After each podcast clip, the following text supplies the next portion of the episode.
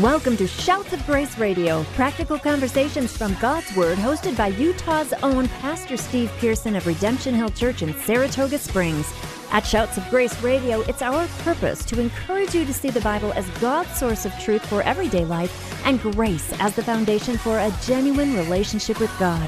Now, let's join Pastor Steve for today's conversation. Hey, welcome back to Shouts of Grace Radio. I am your host, Steve Pearson, and we are super excited that you can join us for this um, Christmas episode. With Christmas being just a few days away, um, we're excited to be able to talk about a, a biblical story about Christmas and what surrounded the, the, the, the, happenings around Christmas time, what we know as Christmas, the birth of Christ, and we're um, excited that you can join us. And so, listen, hey, if this is your first time listening to Shouts of Grace Radio, we want to welcome you and encourage encourage you that if you wanted to catch up on any past broadcasts, you can certainly go to our website at shoutsofgraceradio.com. That's shoutsofgraceradio.com. And there at shoutsofgraceradio.com, you can um, not only listen to all the past episodes, you can also drop us an email or a note or a comment um, of encouragement. And we do um, allow comments of encouragement uh, for, uh, for, for the episodes or even some suggestions of maybe some upcoming episodes that you might want. Also, I want to um, acknowledge those who have returned um, as as faithful listeners of Shouts of Grace. Uh, thank you very much for your support and also for the support of Key Radio. Uh, before we jump into today's topic, I also wanted to remind you that this coming up Christmas Eve here, just in a few days, I also wanted to remind you that this coming up Christmas Eve on December 24th, Redemption Hill will be teaming up with River Community Church and Pastor Keith Radke. Many of you know that Pastor Keith used to be a regular on Shouts of Grace, co-hosting it, um, and went and planted a church in South Jordan. And so our two churches will be combining for a Christmas Eve service at Lifeline Community Church there in Riverton. And so you can go to shoutsofgraceradio.com or rhutah.church for directions and more information on that. Well, this is part two um, of a series that we started uh, talking about Christmas from from last week, and I have in studio today a friend of mine, Mike Cunningham. How are you doing, Mike? Doing great. Great, man. How was your week? It was awesome. Oh, awesome, great. Um, me and Mike have, have been talking about this this uh, this season and kind of what it means is in regard to Advent and, and what that's all about. And so we started last week, Mike, and we were we were talking about Isaiah nine six. Unto us a child is born, unto a son unto us a son is given, and and really talked about about that that compatibility of Christ's humanity and his deity and why it is that that, that God had to take on himself an, an additional nature, um, being that of human, and come into time um, and be born and, and grow up. And, and really all of it culminates at the cross, right? Where where he would ultimately atone for the, for the sins of people because people couldn't atone for the sins, their, their own sins themselves. And so what, what I want to do today, just a couple days before um, Christmas, Mike, is I'd like to read a very popular story story um, in Matthew chapter 2 and then kind of draw out some things um, for our listeners that, that might help them kind of understand a little bit more what, what happens um, surrounding the person of Jesus Christ. And so I'm going to go ahead and read this, um, the first 16 verses. And so Let's just dive into this. Uh, Matthew chapter 2, verse 1. It says, Now after Jesus was born in Bethlehem of Judea, in the days of Herod the king, behold, wise men from the east came to Jerusalem, saying, Where is he who has been born king of the Jews? For we saw his star when it rose and have come to worship him. When Herod the king heard this, he was troubled, and all Jerusalem with him. And assembling all the chief priests and scribes of the people, he inquired of them where the Christ was to be born. They told him in Bethlehem of Judea, For so it is written by the prophet, And you, O Bethlehem, in the land of Judea, are by no means least among the rulers of Judah, for from you shall come a ruler who is shepherd of my people Israel. Then Herod summoned the wise men secretly and ascertained from them what time the star had appeared. And he sent them to Bethlehem, saying, Go and search diligently for the child, and when you have found him, bring me word that I too may come and worship him. After listening to the king, they went on their way. And behold, the star that they had seen when it rose went before them until it came to rest over the place where the child was. When they saw the star, they rejoiced exceedingly with great joy. And going into the house, they saw the child with Mary his mother, and they fell down and worshipped him. Then, opening their treasures, they offered him gifts, gold and frankincense and myrrh. And being warned in a dream not to return to Herod, they departed to their own country by another way. Now, when they had departed, behold, an angel of the Lord appeared to Joseph in a dream and said, Rise, take the child and his mother, and flee to Egypt, and remain there until I tell you, for Herod is about to search for the child to destroy him. And he rose and took the child and his mother by night and departed to Egypt, and remained there until the death of Herod. This was to fulfill what the Lord had spoken by the prophet, Out of Egypt I've called my son. Then Herod, when he saw that he had been tricked by the wise men, became furious furious, and he sent and he killed all the male children in Bethlehem and in all that region who were two years old or under, according to the time that he had ascertained from the wise men. Then was fulfilled what was spoken by the prophet Jeremiah. A voice was heard in Ramah, weeping and loud lamentations, Rachel weeping for her children. She refused to be comforted because they are no more. That that Mike is a is is a powerful picture of a lot of things that happens surrounding surrounding the the person of Christ. Um, to begin with, I, I, think you know I don't want to per- burst anybody's bubble, but you know a lot of times when we see our nativity sets and uh, we you were going here today. Yep, I know we see the we see the wise men coming up and all the other things, and and, and this story kind of kind of paints a little bit more of an accurate picture that that that it's very possible and very likely that that when when the wise men showed up Jesus very much could have been two years old, and so Absolutely. the fact that he was in the in, in the manger isn't isn't a, isn't, isn't a reality, but there's other things in here that are super important. And I think one, one of the things, Mike, is that when we talk about the child that's born, um, the child that's born, even as a baby, even as a baby, he's he's drawing he's drawing a reaction. Right. You know, and I find that fascinating. Talk talk about the reaction that this baby is drawing from a king. and it's funny how you have uh, this new movement on social media. Take the wise men out of the nativity scene. Uh, you can't you can't go on social media without seeing that. And I think one of the reasons for that is because so oftentimes with the shepherds and the angels, and we, we see the, the birth of Jesus, that's a very positive and beautiful. It makes for a great Christmas pageant. it makes for a great uh, uh, you know video clip, or or it's very uh, inspiring. But the fact that his coming, his physical coming, was a scandal, a, an international, a political scandal uh, that that that had the highest ranking officials uh, threatened and and and you enter into intrigue, and you have wise men kind of going off script, and and and you have um, a, a, basic uh, visceral reaction to the coming of Jesus uh, in this political leader that had consequences and, and made, uh, you know, was was very scary at the time. Yeah, and, and I think it's also interesting to note too is that in in, in, in in the two narratives that we have of this, both in Ma- Matthew's gospel and Luke's gospel, in Luke's gospel, you know, it's it, the people that are appeared to are shepherds. They're right down the road, right? right? They're, they're they're not very far. Just just just make the journey. And here you have wise men who come from a far from a far land, and and, and I always like when I read scripture, I always like to to when it comes to the application side, God, where am I in this, right? And and, and the truth is, Christ appears, Mike, to those people who maybe aren't very far away, right? They're, they're, they're, they're, right down the road. They grew up in the church. They grew up around the things of God. Um, and, and then he appeals to those who, who come from a wild background, who, who are astrologers, and, and, and their journey to worship Christ is comes from a far distance land. But but here's the thing: whether far or whether close, all are summoned to go and to kneel before the King. Absolutely. And, and I think that's an important aspect. Talk about you know the person who might be listening that thinks, well, I've, I'm like the wise man. I've, I've come too far. I, I've come from a. I've done too much in my life. That journey is way too long for me to get there. Talk about what what Christ would mean to that person. Well, the gospel transcend, transcends ethnicity, social status, skill level, genetic. I mean, the whole nine yards. And and so you see literally shepherds, and you see wise men. Again, that's probably why the nativity scene is a beautiful thing when you have them all together because it does represent everybody who has come to kneel before uh, the manger.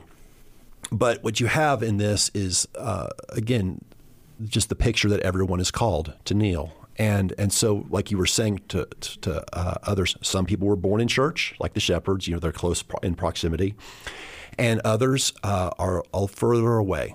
Uh, whether that be the mission field, people who've gone down hard paths in their personal lives, people who've rebelled, frankly, against their family, against the church, against God, and they feel that they're too far gone. And and to that person, I would say that you're never too far gone for God because uh, he's he is sovereign and he is I mean he is he's an all powerful immutable God. You cannot run so far away. You cannot go so far down a path that he cannot redeem you. Hmm. Especially during the season of hope.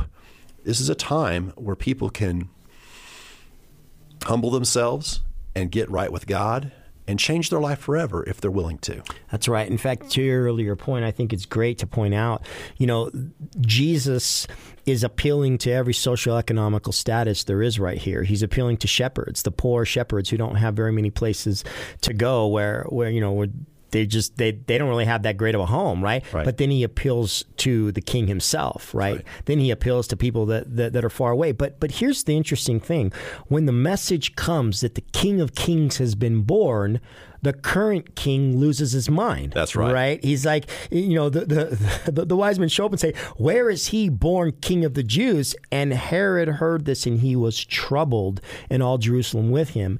When the real king, King Jesus, comes, there's a threat to every other established throne. And, and, and there's a reason for that. And I want to talk about that a little bit more on the other side of the break. Hey, you're listening to Shouts of Grace Radio. We'll be right back. You're listening to Shouts of Grace Radio with Pastor Steve.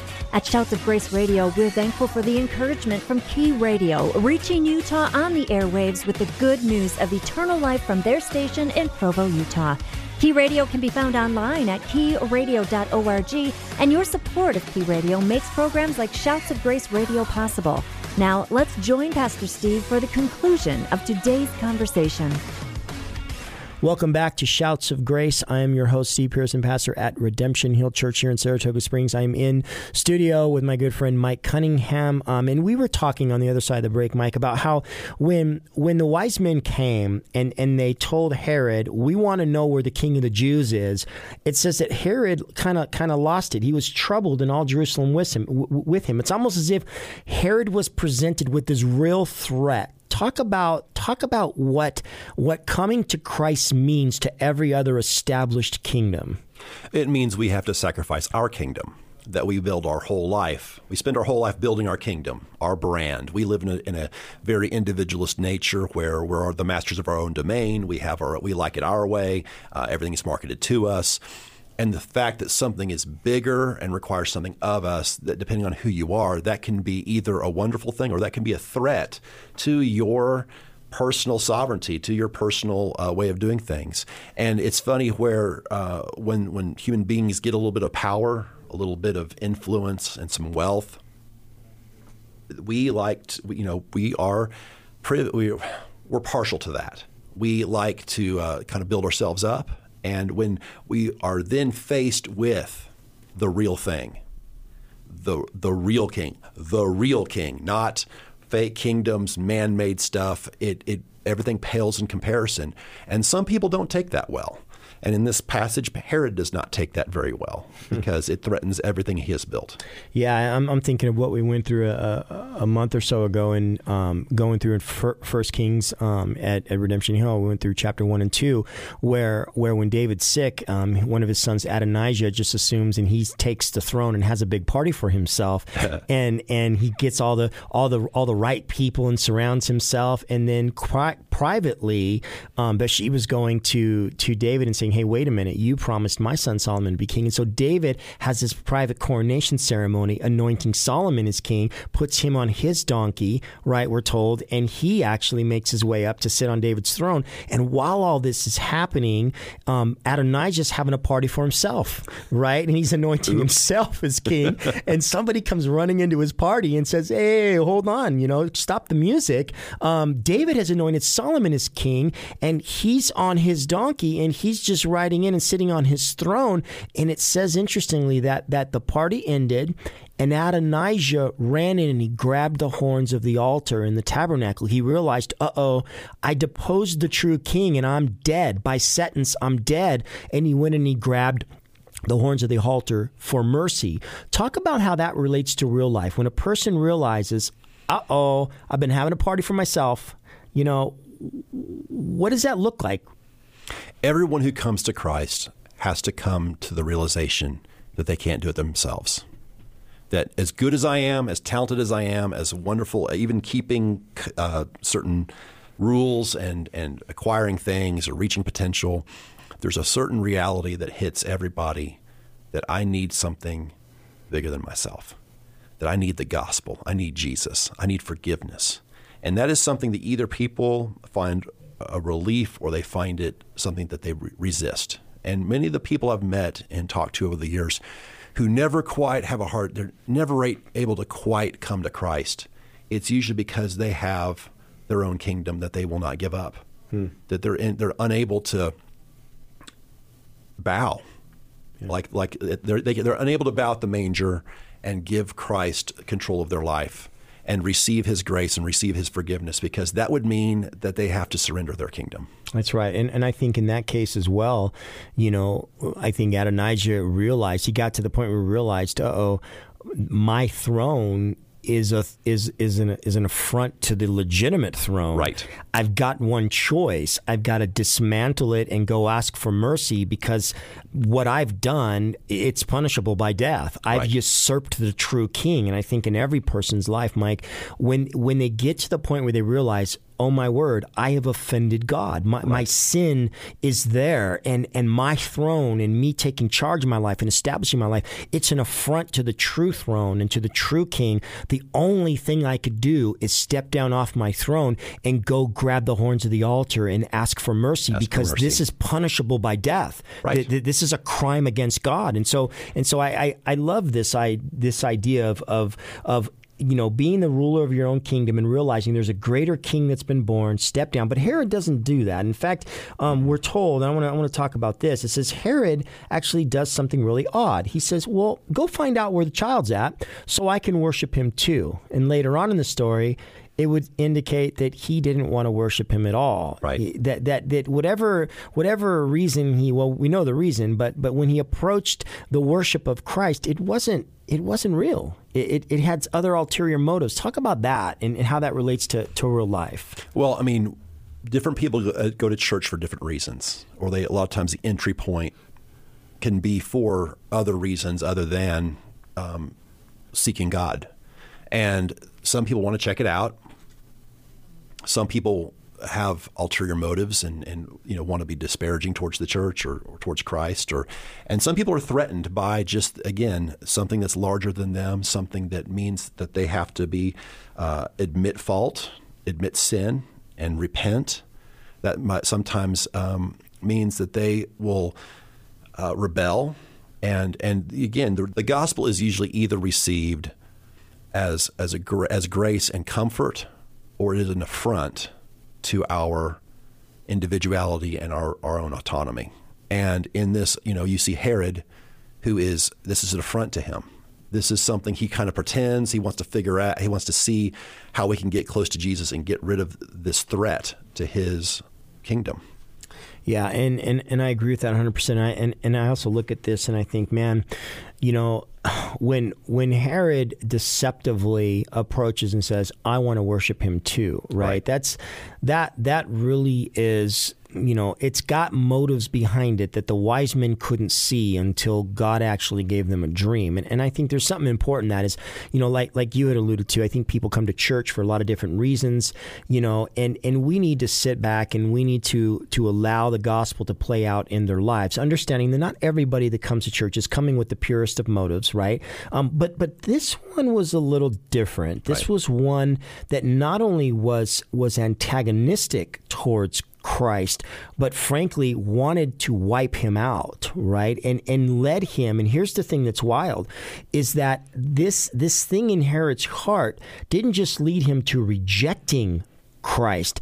It led him to wanting to kill Christ, to wanting to search Christ out, not to worship him, but to search Christ out in order to kill him.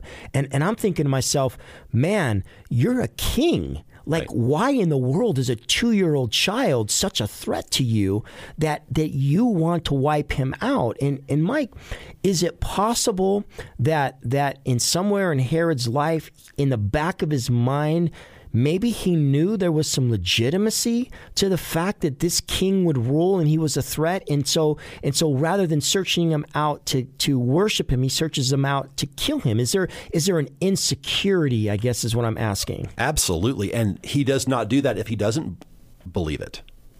You know for him to go through that much trouble herod believed jesus was who he was ah. prophesied to be and that was the he was having his moment of reality. He was having his he was having that. It's just that moment of of truth. Because otherwise, why would he care? Why would he care? And we see in our culture, people either try to absorb Jesus and make him whatever they want him to be, whether it's a political cause or whether it's a cultural thing, and they turn Jesus to try to get Jesus on their side through their own ways of, of talking about things, or they try to disparage Jesus because they're having that same moment of truth in their life where when you hold up the standard and you hold yourself up to that standard and it doesn't fit, people sometimes don't take that very well. Amen. And you know what? I see that in our society so much. I see this searching out for Christ, not to worship him, right. but to try and destroy him. And and it doesn't make any sense. If it's not real and it's not true, go about your way in your life and don't worry about it. But the fact that it draws a reaction from the quote unquote unbeliever proves you believe something about him. Right. You know, and you got to face that. You know, otherwise who cares? Why would you why would you even bother? You know, in the, in the last couple minutes we have Mike, I want to talk about about the fact that when they found Jesus, right? When these when these wise men found Jesus, says they came in and they bowed down and they worshiped him and they gave him gifts. And and talk about what the gift that man gives Christ, when they finally get to the destination, they realize this is the king, they bow down and they worship him. What's the gift that we can possibly give a king who, who comes from eternity and has all things? You know, obviously he doesn't need anything we have to give. But one of the marks of true repentance and true devotion to God is to give him everything that we have. What, what little we have, we give it. And then what little is much when God is in it. We take our little bit, we give it to God, and we see the amazing things that He does with that, multiplies it, and and blesses, and we get to see our that little blessing bless multitudes through the empowerment of God. Amen. And and I think in, in, in the last minute or so that we have here, I think it's important to note that you know when a person approaches Jesus Christ, it's it's not that you're you're the end all. You're you're the reward for God. You know, like hey God, you're you're really getting you're cornering the market on gifts here. You know, the gift that God wants is something that that a man gives voluntarily, right? Sacrifices and offerings, Jesus said you have not required, right?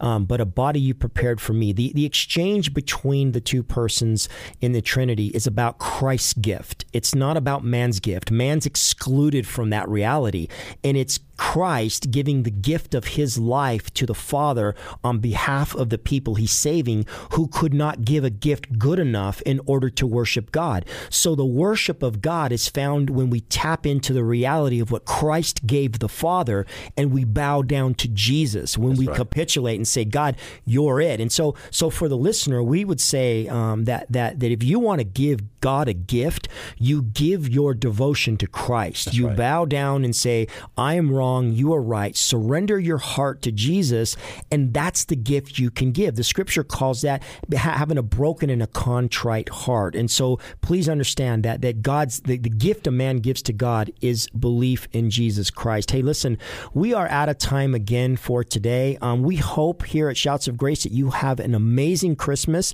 and we look forward to being with you next week as we talk about a New Year's message. God bless you.